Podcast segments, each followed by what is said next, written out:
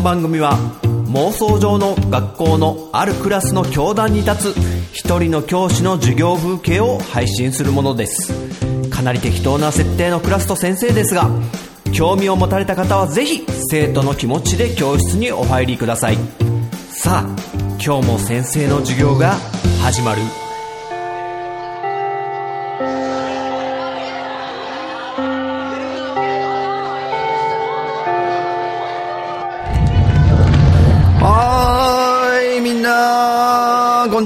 席につけ。ね給食食べ終わった昼過ぎの授業かったるいけどやるよ。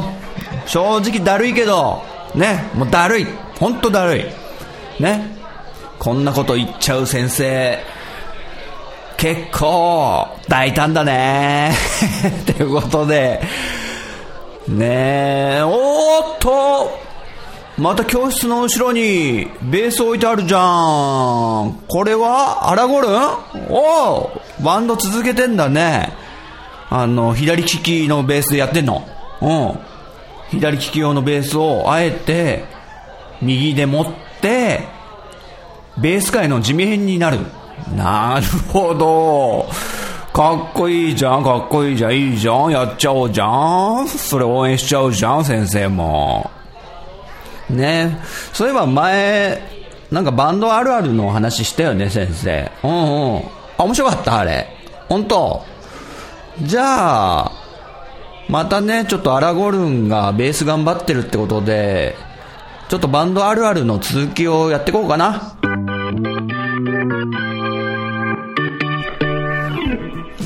ね先生ね、ちょっとバンド趣味で、まあ、やってるけども、ね、もう、ごまかしてごまかして、ね、ギターも弾けるふりとかしてるんだけども、まあ、ほんとゴールデンボンバーみたいにね、あのー、エアーでやってもいいんじゃないかなっていう気もするんだけども、そうそう、エアー、エアーのね、方も、やっぱ練習が、ね、それっぽく叩くために、ドラムとか、それっぽく叩いてる感じにするために、こう、やっぱ練習するみたいで、一回、スタジオで、あの、見かけたことあるよね。あの、僕が一人で、個人練習でね、ギターを持って、あの、入ってた時に、で、ちょっと待合室みたいなところで休憩してたら、ちらっとやっぱ、スタジオでやってんのとか見えんのよな、人の。そしたら、エアドラムでなんかすげえ、よしきばりにすげえ叩いてる人がいて、で、パッって目があったら、ちょっとこう、罰が悪そうな感じが、僕もさっと目をそらしちゃうぐらいに ちょっとなんかね、後ろめたいのがあるのかな、エアーの方々は。ね、そんなこともありましたけども。ね、じゃあバンドあるあるってことでね、いろんな先生がね、味わったとか、まあいろいろなエピソードをちょっと話していくんだけども、まあ、まずね、まあ、失敗談の、もうこれも鉄板の一つですね。あの、曲順を間違える。これもね、あるあるですね。ライブをやってると。あの、通常はね、あの、セットリストって言って曲順表みたいのを決めて、で、ここで3曲連続でやって、ここでちょっと、あの、MC を挟もうつまりこう、話す。ね。マイクでメンバー同士で話すとか、お客さんに対して話すとか、そういう MC を入れようとか。で、その後、この言葉をきっかけに、じゃあ、キーボードのイントロ始まってくれるとかね。そういうのを決めて、こう、やっぱり、見せ方っていうか、こだわってね、スタジオですごい、ね、もう、ああでもない、こうでもない、こうしたら盛り上がるんじゃないとかね、メンバーで話して、えー、やってんのに、えー、いざ本番って時に、その段取りをね、台無しにする曲順間違い。これはね、ありますよ。僕も。あの、話し始めちゃうとかね。で、そこは10秒ぐらいで次の曲を紹介してすぐ入るみたいな感じで、じゃあ次の曲聴いてください。アンサーみたいなね。アンサーなんて曲はね、作ったことないですけどね。で、でも一切それを忘れちゃって、もう舞い上がってるんでね、ステージで。もう楽しくて、ペラペラ話し始めちゃった時にね、こうメンバーが、ちょこちょこちょこって僕の元にやってきて、トントントントンって耳打ちして、じんちゃんじんちゃん、次の曲行かないと、みたいなこと言われたりとかね。あと、ドラムの人がこう、カウント入り始めるとかね。全然違う曲のカウント。チンチッチッチン、ドゥルルルルルルルルお、なんだなんだ、何の曲だそれはみたいなこととかね。これは最近あの、テレビで、東京スカパラダイスオーケストラのドラムの方が完全に間違ってるのありましたけどね。もう、30年ぐらいやってるけど初めてだね、みたいな。ねまあ、よくあることであると。そこをね、どうかわすかっていうところなんですけどね。まあ、人によってはね、ブチ切れてる人もいましたけどね、あの、まあ、僕の周りじゃないですよ。違う対バンした他のバンドさんが、こう、いわゆる、動機っていうバックに打ち込んである、パソコンで打ち打ち込んである音楽、曲を流して、それに合わせてバンドも演奏するみたいな時に、なんかね、始まっちゃったんですよね、違う曲が。そしたらね、ボーカルさんブチ切れてましたね。まあそういう方もいますけど、まあ、エレファントカシマシのね、あの、宮本さん、ボーカルの宮本さんは、怖いですよ、彼らは。彼らじゃない。いや、彼らって言っていいか。あの、ボーカルの宮本さんも頭ぐっちゃぐちゃにしてかきむしる、なんかもう、ちょっと、なんですかね、アーティスト的というか、博士みたいな、ね、あの、マッドサイエンティスト的な匂いを持ってる方で、彼がね、宮本さんすごい切れるんですよ。怖いんですよ。だからもう見ててハラハラしますからね。だからドラムの人が間違って入っちゃった時、ステージですよ。こう、広い会場の時に。もう、あの、宮本さんがハンドマイクで歌ってて、マジで、マイクぶん投げましたからね。ドラムの人に向かって。バーンって。で、コードに繋がってるマイクをズルズルズルズルって自分の元に引っ張っていくときに、あの、ドラムセットのシンバルが倒れるっていう、ガシャーンって、怖えーとか思って、ねそういう方なんで、あの、宮本さんはね、テレビ出てるとね、ハラハラしますね。それが僕はすごい好きなんですけどね。なんか、アーティストって感じ。だから、あの、エレファントカシマシの他のメンバーさんが明らかに宮本さんに対してビビってるんですよ。あの、一緒に出演とかしてる時に並んで座ってたりしてる時にもう明らかにビビってるのがわかるんですよ。なんか、そわそわしちゃって、いつ怒り出すんじゃないかみたいな、いつも怯えて、なんか、絶対的な恐怖政治でやってるバンドなのかなとかね、ちょっと思っちゃったりして。でも好きですよ、僕は。エレカシの曲とかすごい好きなんで。まあちょっと話が脱線しましたけど、曲順を間違えるってことでね。まあいろんなパターンがあると。あと、こう、演奏中にギターが壊れるっていうのもありましたね。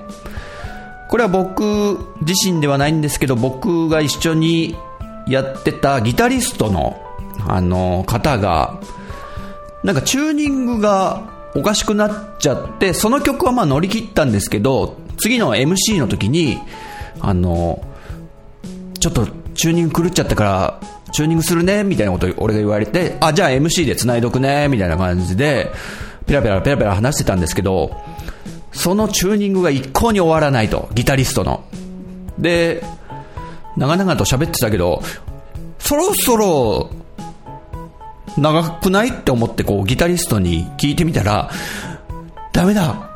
壊れてるペグが壊れちゃってるつって、ペグっていうのはこう、ギターの弦を貼るときにくるくるくるくるって巻くやつですね。ギターの一番上の部分についてる6個の、あのー、巻くネジみたいなやつですね。それがなんか壊れても緩んじゃって空回りしちゃうみたいになっちゃったらしくって、だから超パニックに陥ってるんですよ、彼が。どうしようどうしようどうしようみたいな。そしたら、あの、さすがこう、やっぱね、ライブハウスの、ね、一緒に出てるバンドさんとかみんな人がいい。あ、僕のギター使ってくださいって他のバンドさんが、あの、ギター持ってきてくれて、あの、借りて、やったっていうね。そんなことありましたけども。だから、音がめちゃくちゃかっこよくなったみたいなことありましたけどね。借りたギターがいいギターでで、ギターを借りるといえばね、あの、こうイベントとかで、僕も他のバンドさんのギターを借りて、もうステージのちょっと自分のギターとかセッティングしてる暇がないから、もうそのまま前のバンドのギターさんが使ってたギターで弾いちゃってよ、みたいなこと言われて、やったことあるんですけど、超弾きづらくって、その借りたギターが。まず、あの、フライング V っていうギターだったんですよ。フライング V。あの、ギターの、何ですか、お尻の部分が、V の字になってる。逆 V の字。ピースサインを下向きにしたような形ですね。二つ、二本の足があるみたいなギターで、それが V の字になってる。下向きのピース。それがね、初めて触って、変な形してっから、弾きづれと思って。で、しかも、その、ギタリストの方、借りたね、あのー、オーナーの方っていうか、持ち主の方が、めちゃくちゃ低い位置に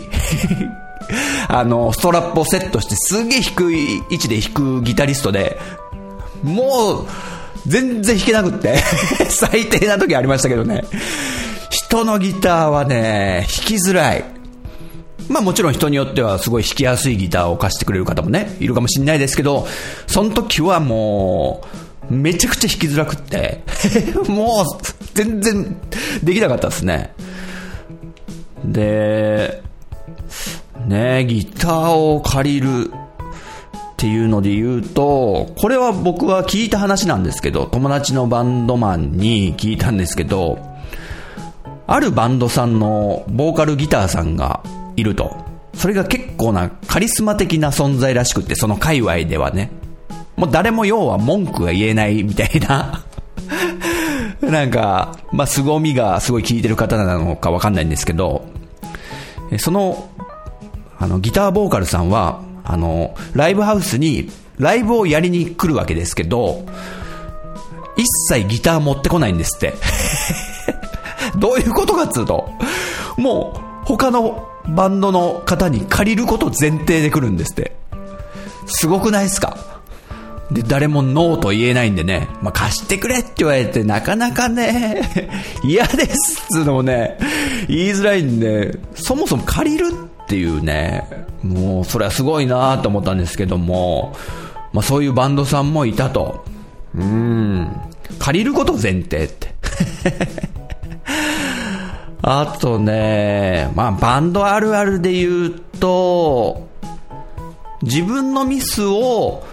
PA さんのせいにするっていうね、こういう技もね、ちょっとありますね。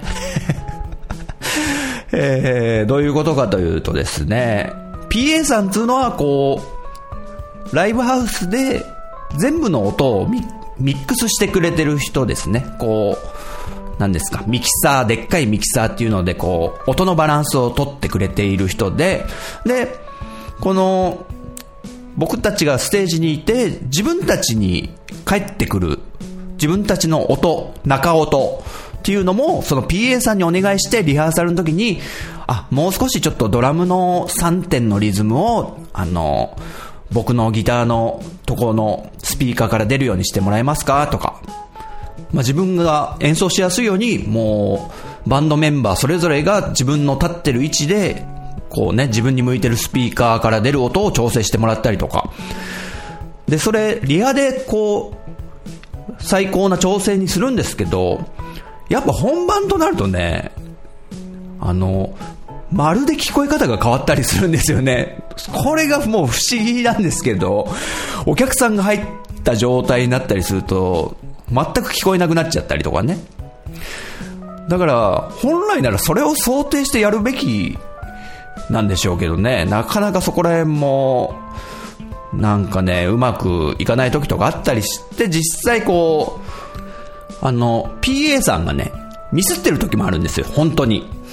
なんか全然、ボーカルが聞こえないって言ったら、あ、ごめん、ボーカルの声出すの忘れてた、みたいなこともあったりするんで、もうめったにないですけど、だから、こう、本番中にね、こう、例えばちょっと歌詞忘れちゃって歌えなくなっちゃった時に、こう、マイク指さして、PA さんに向かってね、お客さんの後ろの方にいる PA さんに向かって、ちょっと、マイクが、ね、指さして、マイクから出てないよみたいな。実際は出てんのに、歌詞忘れちゃったのに、これ出てないふりをするとかね。ね、そういう技もね、あの、使ってる方がいました。僕は使いませんでしたよ。あ、で、PA さんの話したとこで、ちょっと僕すごいなと思った話があるんだけど、こう、PA さんって本当そういうとこまで計算しなきゃいけないんだ。すごいなと思ったのが、あの、野外のステージ、まあ野外フェスですよね。あれって、あの、スピーカーが、あの、ステージの横、演奏しているバンドマンたちの横にあるスピーカーから、まあ基本はボーンと出てるわけじゃないですか、お客さんの方に向いて。でも、本当に縦長のステージになると、そのスピーカーを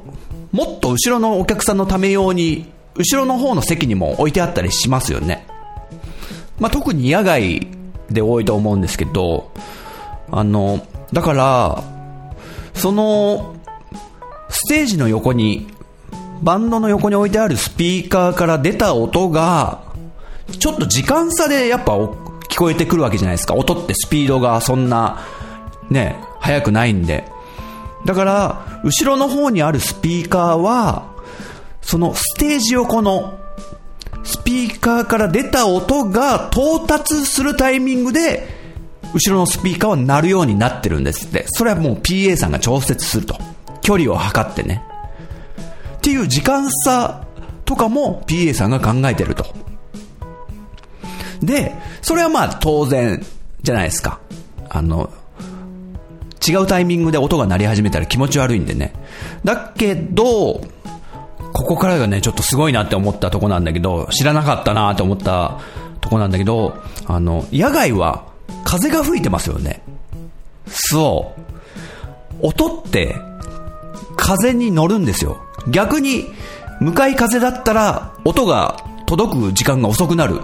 そう。つまり、風向きによって、その、ステージ横にあるスピーカーと、あの、後ろの方にあるスピーカーの時間差を変えていると。あ、今、追い風だ。じゃあちょっと、時間、え早めにしようと。みたいな。それも、つまりリアルタイムでやってるらしいんですよ。それちょっとすごいなと思って、野外だとそういうとこも気配んないといけないんだとか思って。ね、すごいよね、ちょっと。うん。プロフェッショナルやなーって感じね。で、バンドあるあるで、ハプニングでね、先生が、あの、味わったのは、停電かな？すごいですよ。僕のバンドが、まあ、演奏してる曲の途中に、あの、ライブハウスの電源が全部ダーンって落ちたんですよ、急に。そうそうそう、もう照明も全部ですよ。で、当然、あの、ギターとかっつうのは、あの、アンプで鳴らしてるんでね、電気が切れちゃったら、ギャーンギュキュキュキャーンってなってたのが、シャコシャコシャコって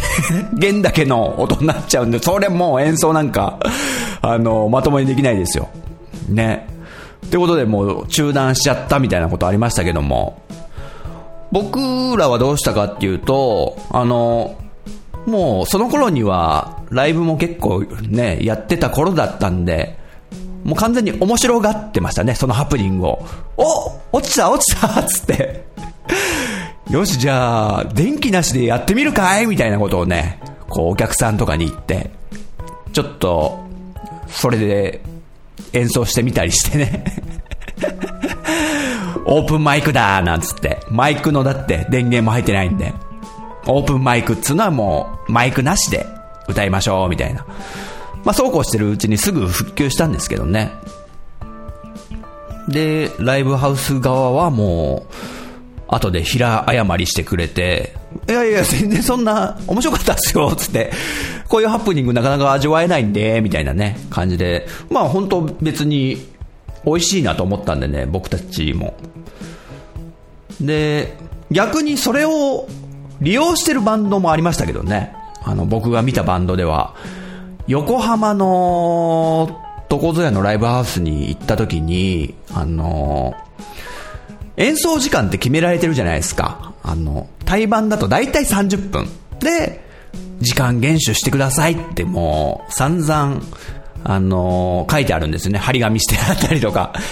でも、やっぱ守んないバンドもいたりとか、ちょっと多少オーバーしちゃったりとかね。まあなかなかね、ぴったり合わせるっていうのも難しいんで、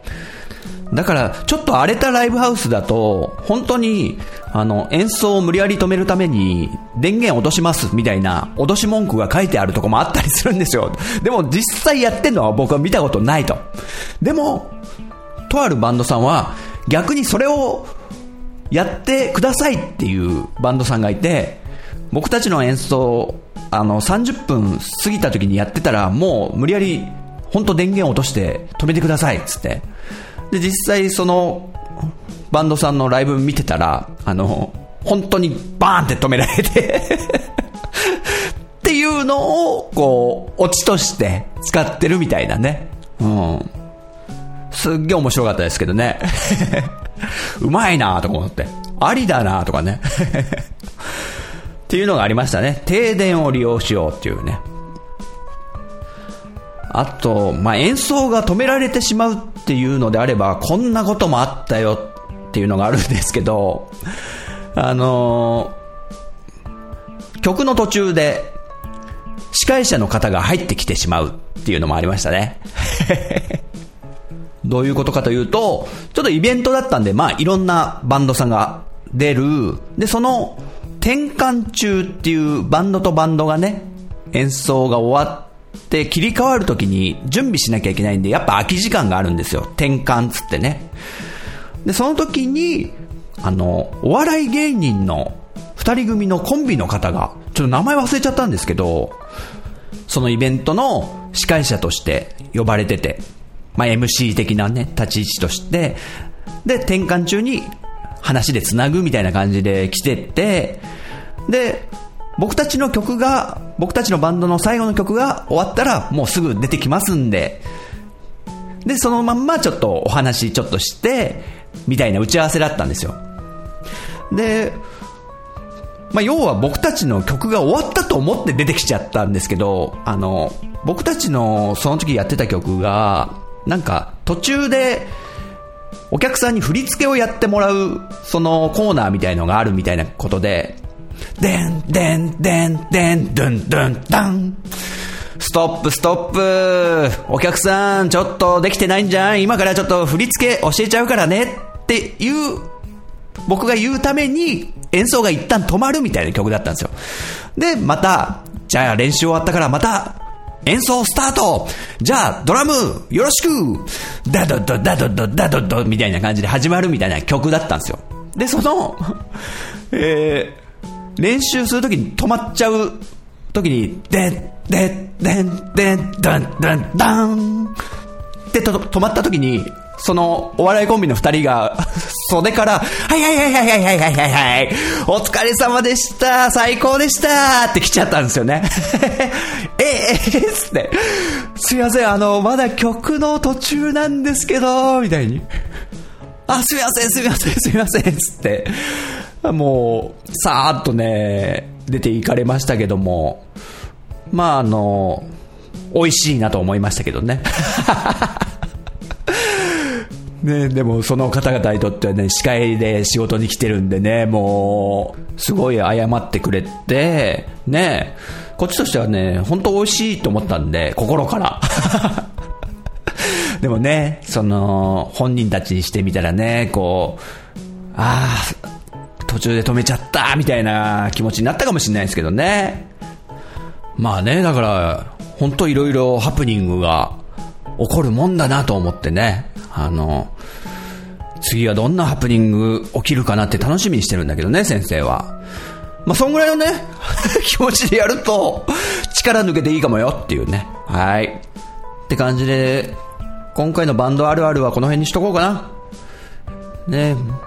次回ね、またパート3をね、やると思うんだけども、次回以降に。そ、それはね、今度はね、バンドトラブル編ね。バンド内のトラブル。さあ面白くなってくるぞってことで、さあ、えー、授業やろうか。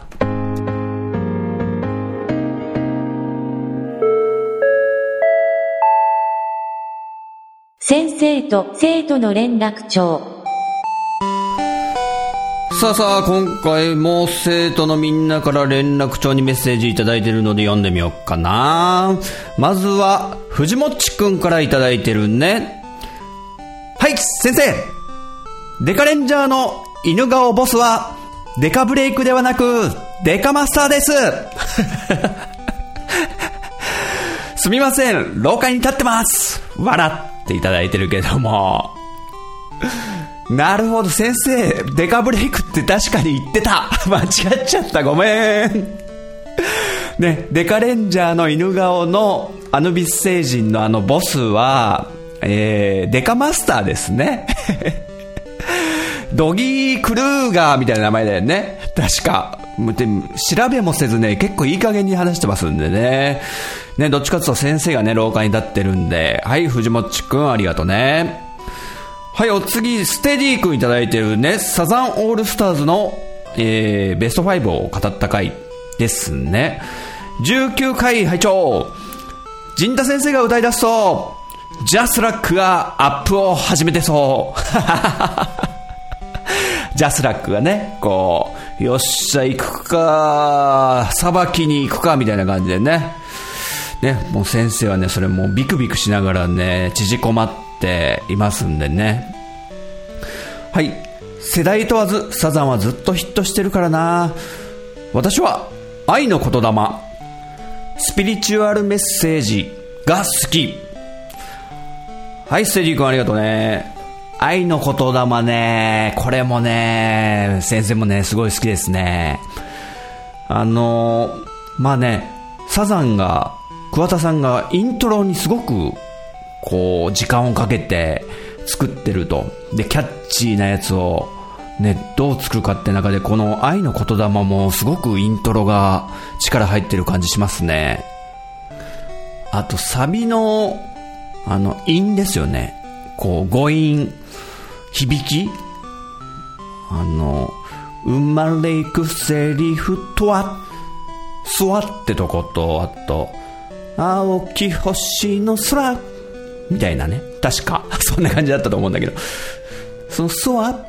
とわっていう語韻のとこをこう、うまくかけてる。しかも、なんか、フランス語っぽい響きでね、シャンソンとかいうジャンルとかを意識してんのかな？多分。ここら辺がね、やっぱ桑田さんの天才肌っていうのをね、やっぱ感じる部分といいますか、うん、いろんな音楽をやっぱ聴いてるし、取り入れようとしてるし、さすがですね。ということで、愛の言霊もいいね。ということで、ステディ君ありがとうね。さあ、お次は体調の悪い隊長君いただいてるね。えー、サザンの回に、えー、いただいてると。えー、私の1番と2番は、愛しのエリー、渚のシンドバット、え？渚のシンドバットは、セクシーあなたはセクシーじゃないの ピンクレディーやないか、それ。体調の悪い隊長くん。渚のシンドバットじゃなくて、勝手にシンドバットね、多分。愛しのエリー、勝手にシンドバット。夜のヒットスタジオだったっけ？に初登場した時、ランニングシャツにバスタオル姿でエレキ弾きながら早口で何を言ってるか全然聞き取れず、意味もわからず、こいつらすげえって思った。はい。体調の悪い隊長くんありがとうね。愛しのエリーと勝手にシンドバッドが好きっていう。夜のヒットスタジオっていうのがね、またちょっと懐かしいですけど。あれって何時ぐらいにやってた番組だったんだっけね ?9 時ぐらいの10時ぐらい？そんぐらいだった気もするんだけど、生放送で、で、スタジオにサザンが来たってことだよね。その時にランニングシャツにバスタオル、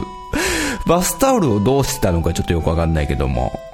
デビューしたてでやっぱインパクトを残したいってことでそういうちょっと面白いコミカルなことやってたらやっぱコミックバンドってね思われちゃったみたいでね それがなんかなかなかこうなんつうんすかイメージが拭いきれなかったのに愛しの襟出した途端にこう評価が一転したっていうのはね有名な話であこんなあの、美しいバラードを書ける人たちなんだ、みたいなね。あとこの、デビュー直後のね、サザンのこう、逸話で結構有名なのが、まあ、桑田さんがね、よく話してるんですけど、なんだっけな、夜のヒットスタジオじゃなくて、多分ね、ザ・ベスト10とかだと思うんだけど、黒柳てっちゃんがやってたね。あれで、確かね、スポットライトかなんかで、なんかこう、いわゆる、ランク外の人を注目してもらうために、スポットライトみたいなコーナーがあって、それで、あの、サザンがどっかのライブハウスで、ライブをやってるのを生中継するってやつで、でもそのベスト10の生放送の枠に合わせるために、ライブハウスでね、こう、あの、お客さんも待ってもらわなきゃいけないと。あの、テレビの時間に合わせるために。ってことで、もう、桑田さんはじめサザンのメンバーが、この、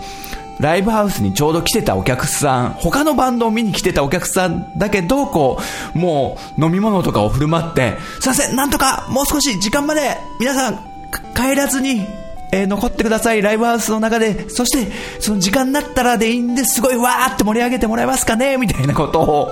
サザンが一生懸命お客さんにやって、で、その、えー、ベスト10の生放送で、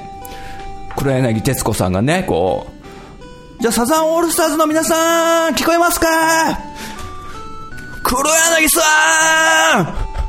こっちサザンオールスターズ今、ライブハウス、うわすげえ、ちょっと盛り上がりすぎてすみません、ちょっと。みたいな。中継をこう、やらせのね、桜みたいな。飲み物で釣った、あの、急増ごしらえのこう、ファンの方々に盛り上げてもらって、実際生中継したっていうね、話はちょっとね、桑田さんがよく言ってますけども、ね、かなり面白い話ですけども、ねサザンオールスターズが初めて出てきた時のインパクトは本当すごかったって話ね、聞くけど、体調の悪い隊長くんリアルタイムで見てたんだね。それちょっと羨ましい気がしますけども。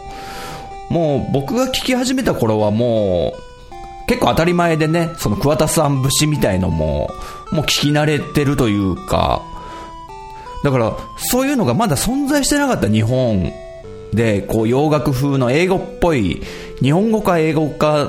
わかんないみたいな言い回しで歌う方っていうのが、桑田さんがね、初めてなんじゃないかって言われてるけども、そういうインパクトをね、こう見れたっていう、リアルタイムで見れたっていうのはね、すごい貴重な経験な気がするよねということで、はい、体調の悪い隊長くんありがとうね。さあ、お次は、ひーくんいただいてるね。人学聞いてます。サザンのシンセって本当にいいですよね。入り方やリズム、80年代のシンセのリズム好きです。すごく共感してました。わら。無理しないで頑張ってください。私も昭和50年生まれです。はい。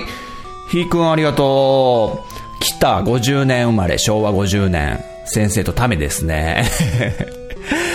これあの、今度というか、話のネタというか、あの、同い年のこう有名人の方々をね、ちょっと羅列してって、そういうね、話もしてみようかなと思ってます。こんな人いるんだね、みたいなね、ことで。で、80年代のね、こう、リズム、あと、シンセの音とかね、こんな感じでしょ？ちょっと今流すけど、こういう、音っていうか、このね、この、タン、タンっていう、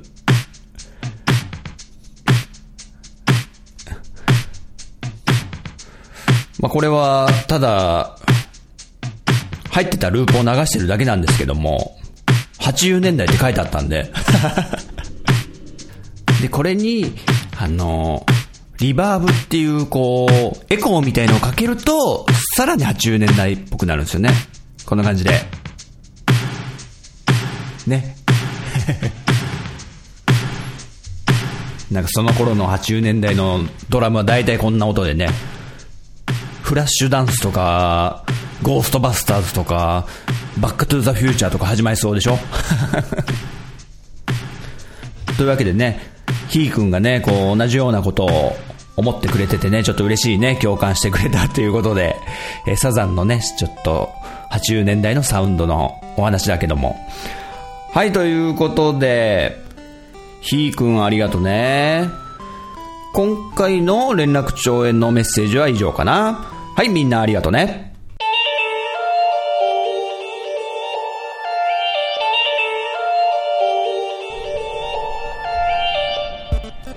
はい、ジンタです。今回も最後までご視聴していただきありがとうございました。人学2、えー、バンドあるあるの第2弾ということでね、僕が、あの 実際に味わったというか、トラブルとかの、そんな話をさせていただきました。いやー、バンドって楽しいですねっていうことで、えー、人学2では皆さんのメッセージをお待ちしております。ツイッターハッシュタグ、カタカナの人、漢字の学ぶで人学でお待ちしております。えー、ツイッターのリプ、もしくはダイレクトメールでもお待ちしております。そして、えー、ツイッターをやられてない方のために Gmail のアカウントも作りましたので、えー、Gmail アドレスもシーサーブログの方に載せてますので、そちらでも受け付けております。お待ちしております。はい、ということで、また次回人学2でお会いしましょう。さよなら。気持ちさえからばあちゃんそりと言うよ。心